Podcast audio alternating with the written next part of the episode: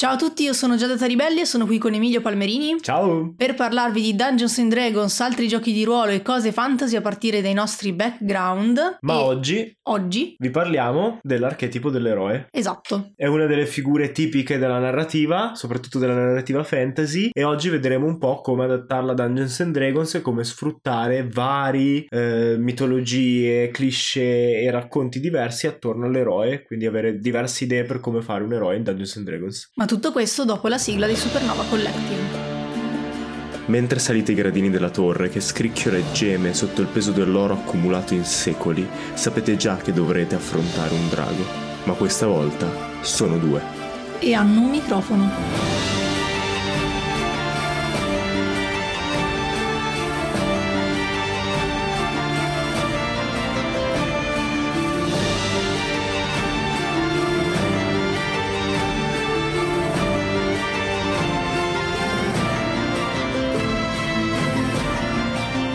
Si dice sempre che Dungeons and Dragons è fatto per giocare degli avventurieri e non degli eroi. Perché si presuppone che gli eroi siano buoni e quindi tu in Dungeons and Dragons puoi giocare anche personaggi di altri allineamenti. Ma in realtà la definizione di eroe è un po' diversa. Non è morale di per sé. Cioè non deve essere buono o cattivo. L'eroe è semplicemente il protagonista della storia. Sì, l'eroe per come è inteso nella mitologia, nella letteratura, eccetera. Sì, è usato come neutrale, Non cioè eroe ed eroina. Mm. Sì, nel senso comune è qualcuno che fa qualcosa di grandioso Sì. di buono, ma in realtà il protagonista di una storia può essere chiamato eroe contro Mhm. il villain, Mhm. il nemico. Sì. Quest'oggi quindi facciamo un po' un'analisi di cosa vuol dire eroe per varie situazioni e che archetipi o background possiamo tirare fuori dagli eroi più comuni, dai tipi di eroi più comuni, con, con degli esempi anche. Sì, allora, come diceva Emilio, eh, in realtà fin dall'antichità, quindi mitologia, eh, leggende, letteratura, folklore, fiabe e così via, l'eroe non è nient'altro che il protagonista di una storia, colui che agisce, colui che porta avanti la storia, eh, colui per cui tifiamo alla Sì. fine. E non sempre questo- questa figura deve essere una figura eh, positiva dal punto di vista morale, come, come vedremo poi. Ci sono dei, diciamo, dei criteri proprio per considerare, almeno mh, nel, nel folklore e nelle leggende, nei miti, quello che va a costituire che cos'è un eroe. E quindi, innanzitutto, partiamo da questo. Mi piaceva anche quello che dicevi, perché ho visto che Mhm. lo stai saltando, però è Sì. interessante, che nella mitologia greca erano quasi sempre semidei, Sì. in qualche modo imparentati con il divino, no? Mhm. E quindi dava un po' il senso di motivare perché erano protagonisti di quella storia, Esatto. perché, perché loro facevano cose che gli, gli altri esseri umani non riuscivano Che, a fare. che se ci pensate è molto simile a quello che viviamo in Dungeons and Dragons perché i nostri personaggi hanno delle caratteristiche proprio a livello di scheda, di di build, Sì. eh, più, più alte del normale, no? Cioè se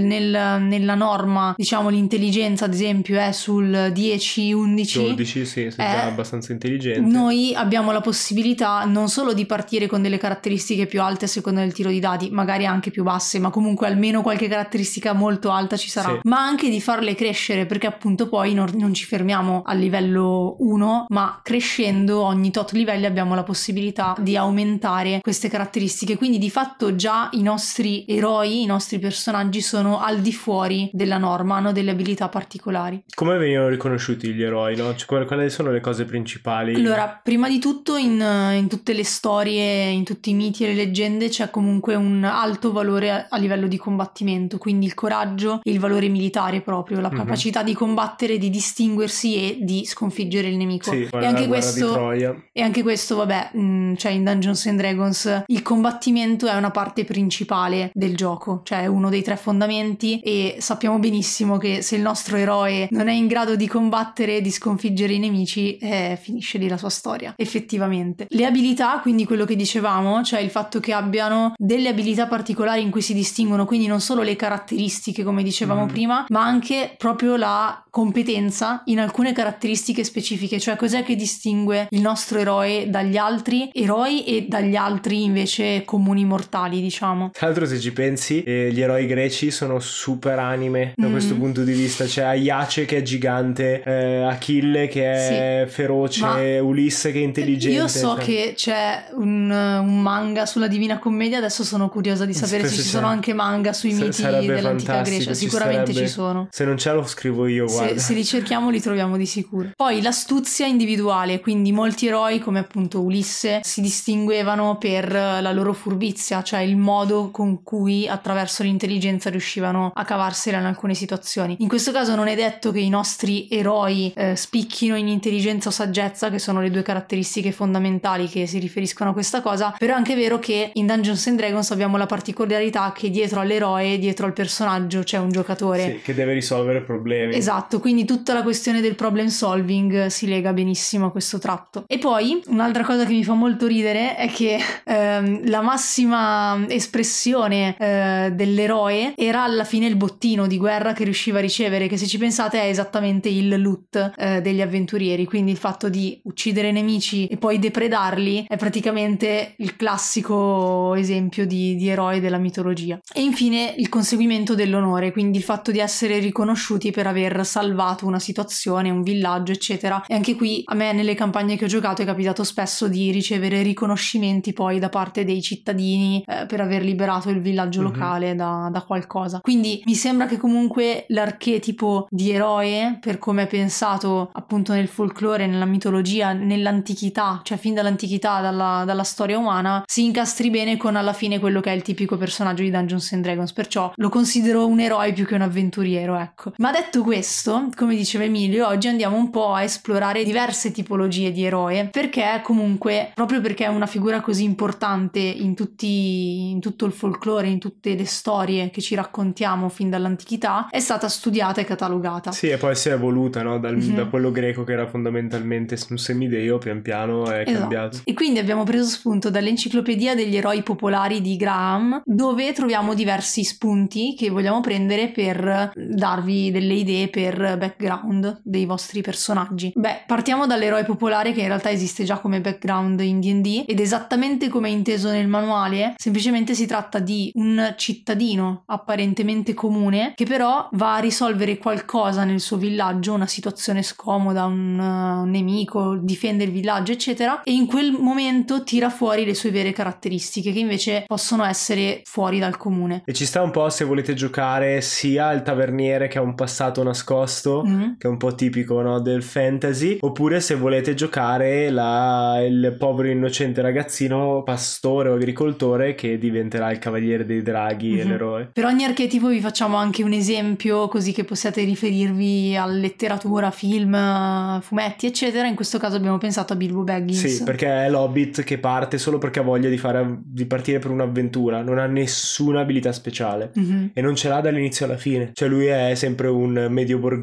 grassottello che si ritrova ad aver ammazzato un drago e aver preso un tesoro, fondamentalmente. Secondo archetipo è il cavaliere errante, che invece è l'eroe come lo immaginiamo no? nei, nei romanzi, nell'epica Sì, anche. perché è l'eroe di professione Sì. in pratica, no? L'eroe di professione che ha fatto una scelta per vivere in questo modo e che appunto è errante, quindi vaga alla ricerca di qualcosa, di solito, eh, del Graal ad Eh, esempio. infatti sarà l'incarnazione Mm. arturiana dell'eroe greco, perché è Mm. Legato al divino, però non può più essere semidio. Sì. E quindi cerca qualcosa legato a Dio che gli permette di raggiungere di nuovo questa purezza. E quindi qui appunto se volete fare un se volete partire all'inizio della campagna con qualcuno che di fatto ha già girato il mondo, ha già vissuto avventure e può essere un po' anche la guida del gruppo, cioè mi immagino se è un gruppo di se, cioè se è un party formato da personaggi che invece magari sono inesperti, novellini. partono all'avventura, lui può essere un po' il loro maestro, ecco. E potete giocarvela su due versanti poi per la storia. Potete fare la corruzione che man mano che avanza vede l'inutilità di tutta la sua ricerca e dei suoi continui combattimenti, o dalla parte diametralmente opposta in cui è talmente saldo nella sua fede che non si Mhm. lascia scoraggiare dal mondo. E qui vabbè, gli esempi che abbiamo- a cui abbiamo pensato sono Don Chisciotte e Parsifal. Mhm, sì, Eh, e tra l'altro stavo pensando anche al tema, perché con l'eroe popolare il tema può essere di più il senso di comunità. Mhm. E cosa vuol dire appunto fare quel primo passo, no? lasciare la contea Mm. e andare avanti nella vita. Con il cavaliere errante, secondo me la cosa più comoda è cosa vuol dire avere fede, cioè avere fede che ci sia un bene superiore, non per forza religioso, però Mhm. che, che le cose possano andare bene. Terzo archetipo, il re mitologico. In questo caso il personaggio potrebbe essere un re, appunto, quindi aveva già eh, la sua realizzazione, aveva già il potere, aveva già ricchezza, aveva già solidità, famiglia, certezze, ma perde tutto, viene defraudato della sua corona, del suo villaggio, del Mhm. suo potere, eccetera, e quindi a questo punto il viaggio che compie con il party eh, all'interno della campagna può essere un viaggio alla ricerca di vendetta, quindi potrebbe eh, servire per pianificare la vendetta contro colui o colei che gli ha rubato il potere, o dall'altro lato può essere semplicemente un viaggio alla ricerca di un riscatto personale, quindi può ad esempio fondare una nuova comunità oppure può anche semplicemente accorgersi che non ha bisogno di quello Sì. per sentirsi realizzato. E questo è perfetto se volete parlare di temi come cosa vuol dire possedere il potere, cosa succede quando diventi debole e in generale temi più estesi potete allargare la cosa e dire ok ma come il, il fatto che il re, pos- che io re possedessi il potere come influiva sul benessere di tutti gli altri. Quindi potete prendere un po' più una visuale da, ucce- da volo d'uccello e capire queste cose. Dico io il personaggio per Mhm. questo perché è Noadon, che in realtà non è neanche il suo vero nome ma è un titolo ed è il personaggio che all'interno della Via dei Re Mhm, del il romanzo di Sanderson ha scritto la Via dei Re. Ok. Perché lui appunto è un personaggio che si ritrova a dover affrontare un periodo difficile e il libro che tu leggi scritto da lui ti dà un po' tutte queste idee qui su cosa vuol dire avere il potere nella sua avventura, cosa l'ha, l'ha portato a- ad andare avanti, anche se è una figura mitologizzata, quindi poi lui di fatto ha fatto poco e niente rispetto a quello che credono nel momento presente, però è interessante come esempio. Poi abbiamo come altro archetipo il figlio più giovane, che è tipico in realtà più che altro delle fiabe. Pensiamo ad esempio a Pollicino, così ho già spoilerato il personaggio. Sì. Ehm, di solito appunto è l'ultimo di una famiglia, eh, magari numerosa, dove tutti gli altri fratelli sono grandi, grossi, già partiti per l'avventura e lui è più piccolo che magari anche eh, più, più gracile, Gracile. eccetera, e quindi fatica a trovare qualcuno che creda in lui, non si sente appoggiato dalla sua famiglia, dalla sua comunità, eppure a un certo punto riesce a tirare fuori le sue doti, di solito sono più doti eh, a livello esatto intellettivo nelle storie ma appunto possiamo anche eh, inventarcele anche perché la cosa fondamentale è che in Dungeons and Dragons c'è un alto livello di magia quindi in realtà potrebbe essere un patto con un warlock potrebbe essere mago che scopre di essere uno stregone no eccetera. E, mm, e quindi in realtà alla fine queste doti l- lo portano non solo a riuscire a cavarsela da solo ma anche a tirare fuori tutti gli altri tutta la sua famiglia tutta la sua comunità da un grande guaio insomma. Sì, ed è un po' il tema, se volete giocare, il tema dell'identità, di chi sono io, perché appartengo a questo gruppo, qual è il mio scopo nella vita e così via. Poi abbiamo il supereroe, che invece è colui che fin da subito mostra i poteri, che sono qualcosa che quindi è fuori dal comune, e quindi da un, da un lato è riconosciuto e ammirato per questo, dall'altro viene temuto. Mhm. A me viene in mente subito L, eh, Eleven di Stranger Things, per fare un esempio molto recente, non, far- non rifarci solo a eroi del passato. Superman e Batman Eh, nel vabbè. passato.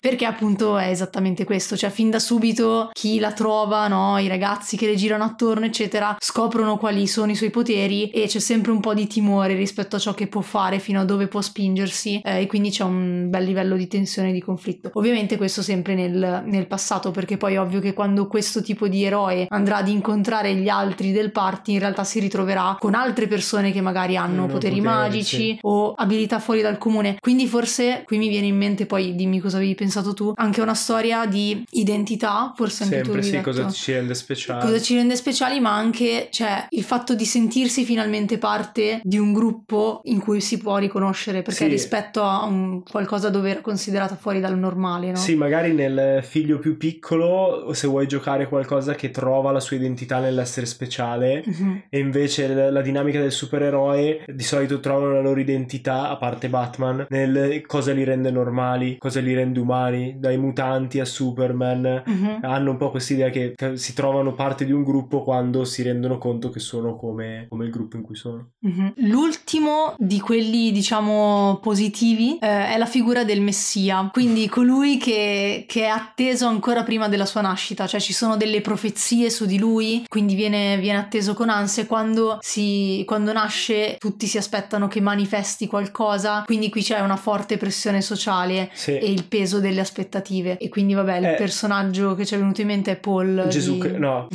è Paul di, di Dune e Eh, sì, perché secondo me è interessante giocarlo se volete affrontare temi come sia l'eredità, Mm. cioè cosa ci hanno lasciato le generazioni precedenti, Mm. perché c'è stato un sacrificio nell'attesa, cioè è, come le, le- i 40 giorni degli ebrei nel deserto, no? C'è stato sacrificato qualcosa per arrivare a un posto che era promesso, per arrivare a una persona che era promessa, ma dall'altro lato anche il rapporto che hai con il tuo destino e quanto puoi muoverti all'interno di un mondo deterministico. Mm. No, quanta scelta hai se il destino è già stato scritto. E a livello di ruolo mi viene in mente, cioè all'interno del party, quanto questa cosa può creare conflitto con gli altri. Cioè tu arrivi in un party appunto di persone tutte che hanno qualcosa di particolare. Sì, tu sei il prescelto. tutte che sono all'interno comunque di quell'avventura e tu ti senti il prescelto e sai che la tua comunità sa che tu sei il prescelto, però poi scoprirai se sei veramente il prescelto, se ci sono altre persone chiamate a quel destino, cioè come la vivi questa cosa, questo confronto con gli altri, sarai competitivo, ti sentirai insicuro, piace un sacco come cosa. Tra l'altro è molto interessante se volete approfondire di più la questione guardare Il Signore degli Anelli fino al concilio di Gran Burrone quando Frodo decide di Mhm. diventare il portatore dell'anello e anche Game of Thrones perché fa vedere bene come si può essere eroi sia nel senso i protagonisti che di portare avanti il proprio obiettivo, la propria visione morale, il proprio tema senza essere eroi nel senso di moralmente Mm. integerrimi e come molti di questi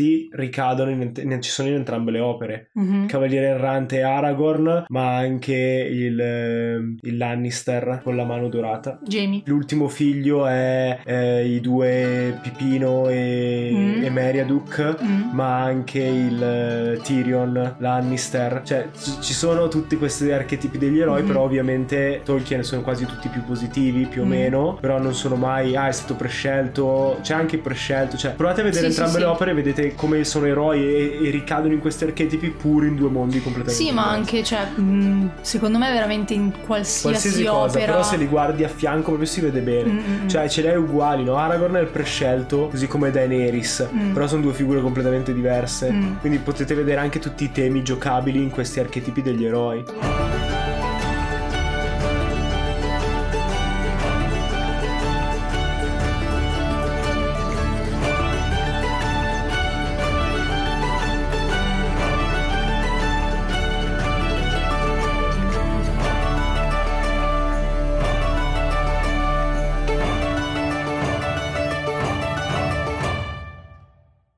Antonio era seduto su una grossa pietra, sotto un sughero che dava l'impressione di essere lì da sempre. La sera prima si era disteso ad ammirare il cielo stellato nella stessa radura in cui si trovava ora. Aveva cenato con del pecorino di grotta, accompagnato da una bottiglia di vino prodotta da un contadino della zona. Gli ci erano volute molte stelle, molti ricordi e molti desideri per finirla. Quando infine ci era riuscito, il suo corpo era carico di così tanta emotività che era scoppiato a piangere. Il guardare le stelle, il pensare a quello che c'era lassù, da qualche parte, lo aveva sconfortato. Si era chiesto quando tutto sarebbe finito. Forse era giunta l'ora di essere sincero con il ragazzo. Sapeva che se avesse aspettato il momento giusto avrebbe atteso in eterno. Era un rischio, ma sapeva per certo che prima o poi avrebbe dovuto correrlo. Del resto, avevano scelto lui proprio per questo. Quei pensieri lo avevano perseguitato anche al risveglio ed erano ancora lì, molte ore dopo, quando sentì Samuele arrivare. Quindi oggi scopriamo che Antonio ha la sbornia triste, fondamentalmente, e è il mentore eh, di Samuele in Stibia, il romanzo che sta sponsorizzando un po' di episodi a questa parte. Stibia è il primo libro di Alberto Cantarello, il nostro sponsor. È un libro fantasy, ma come avete sentito è molto bello che i personaggi in realtà siano così comuni, così eh, reali, perché in realtà è un libro che, come abbiamo già detto negli scorsi episodi, è a cavallo tra il mondo reale e il mondo fantasy e quindi anche i personaggi che troviamo in realtà sono molto appartenenti al mondo reale. Sì,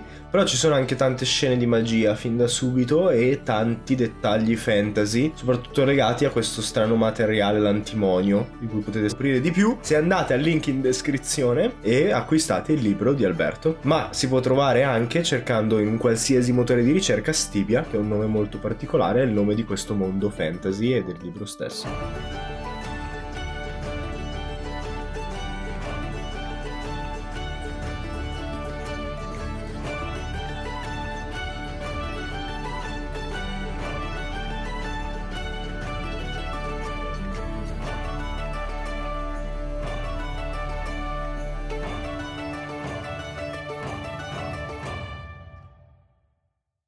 Ma come sappiamo bene, eh, nelle nostre avventure di DD, nelle nostre trame di DD, appunto, non abbiamo solo eroi eh, che dal punto di vista morale si rispecchiano in quello che noi intendiamo di solito come eroi. Quindi, come dicevamo prima, che fanno azioni altruistiche. Sì, o che sono positivi da- almeno dal loro punto di vista. Esatto. Abbiamo anche personaggi che possono avere allineamenti che tendono verso il malvagio. E no? spesso lo sanno, cioè nel senso Sì, l'idea sì. è questa, non, non è tanto la valutazione se sono negativi e positivi, ma il fatto che loro Mhm. stessi sanno che i metodi che usano non sono proprio il massimo. E secondo appunto questa enciclopedia degli eroi di Graham, in realtà abbiamo anche delle figure che sono considerate ormai oggi eroiche, nonostante effettivamente dal punto di vista morale eh, non lo sembrino. E tra l'altro queste nuove figure è interessante pensare come siano diventate eh, eroiche Mhm. solo ultimamente, da, dai noir a le- le- alcune figure che fanno una cosa buona solo alla fine del film. E però è venuta fuori perché con la struttura, non c'è neanche da fare tanti dibattiti sociali, ma secondo me con la struttura dei film hollywoodiana Mhm. basta il momento di riscatto finale per trasformare in eroe una persona, ma su Mm. un unico atto di altruismo. E quindi si è aperta la porta a tanti altri archetipi che prima non erano considerati eroici. Mm,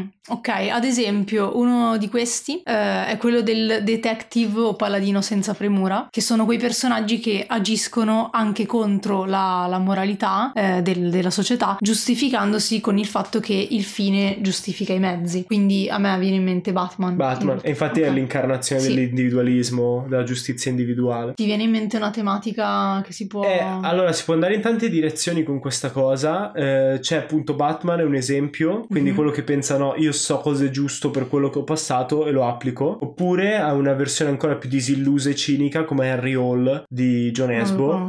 È un detective eh, noir eh, dove lui cioè, le- le- lo fa perché semplicemente è il suo lavoro, anche se lui è un ubriacone, anche se lui ha un sacco di problemi, però è quest'idea che c'è qualcuno che deve farlo. Ok. Quindi potete anche incarnare quello che non è Batman che è super competente e tutto, ma deve farlo perché se no lui è l'ultima linea di difesa per quanto fragile e macilenta. Il trickster invece è un eroe molto interessante perché è l'eroe che cambia il mondo ingannandolo. Quindi l'astuzia è la, diciamo, la, come dire, la caratteristica, Caratteristica sì, fondamentale. fondamentale, distintiva, eh, ma anche di ironia. E come diceva Emilio, perché devo dargli credito di questa frase, con l'ironia e gli inganni è in grado di vedere un mondo che ancora non esiste. Sì. Wow, possiamo Eh, tatuarla da qualche parte. sul bicipite.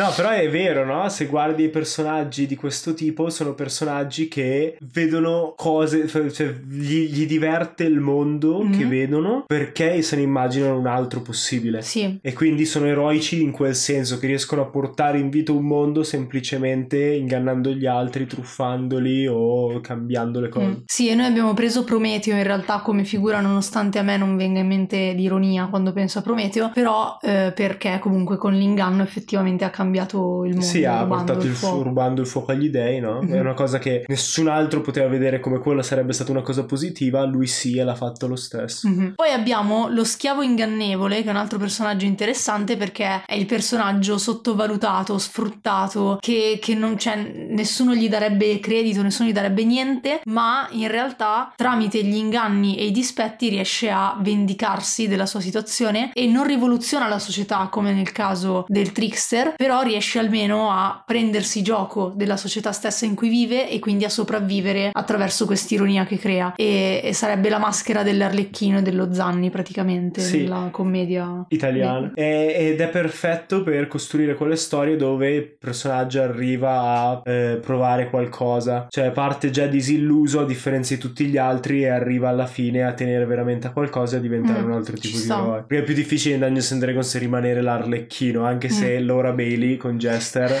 ce l'ha fatta benissimo, però con Però- persone meno capaci di recitare, Ok. come la divina Laura Bailey, vi consiglierei di fare Sempre un sia lodata. Sempre sia lodata Laura Bailey. Ok, ehm, e, poi abbiamo il fuorilegge che possiamo poi identificare in eh, diverse figure, ma che quindi, come, come diceva prima Emilio, è una di quelle figure che in realtà soltanto ultimamente viene Sì. considerata eroica. Cioè, Sì. e pensiamo veramente ai vari film, eh, le varie saghe. Sì, quanti, quanti Robin. Hood hanno fatto recentemente, tra l'altro. E cioè quanto appunto eh, magari per tutto il film ci sia una figura che dice ok, questo pensa solo a se stesso ed è comunque il protagonista del film, quindi pian piano sei comunque portato a, tifare per lui, a tenerci, eh, però alla fine fa un unico gesto che può essere un gesto altruista, un gesto d'amore, eccetera, ed è quasi come se ti facesse dimenticare tutto il resto Sì, delle cose che è un po' la che dinamica che, fatto. dicevamo prima in generale Sì, per queste ed è sezioni. Jack Sparrow Gi- sì. praticamente Che eh, proprio fa tutto il suo tornaconto questa per tutto il film, poi alla fine si lega all'albero maestro per il Kraken e quindi tutti eroe eroe, eroe moderno. Ok, e, e quindi qui abbiamo come, come ah, sotto archetipi, diciamo, il cattivo ragazzo, a me viene in mente Sawyer di Lost, di Lost, Sì, che però in realtà ha un arco narrativo bello, secondo me, Sawyer, cioè pian piano effettivamente non è solo alla fine, nell'ultima scena che diventa sì, è un po' senso. più sensata Ok, come cosa. Però all'inizio Però c'è un po' la dinamica, ma lui stagioni- è sempre stato positivo, è che si è trovato lì sull'isola e... Sì, beh, cioè insomma, nelle prime stagioni però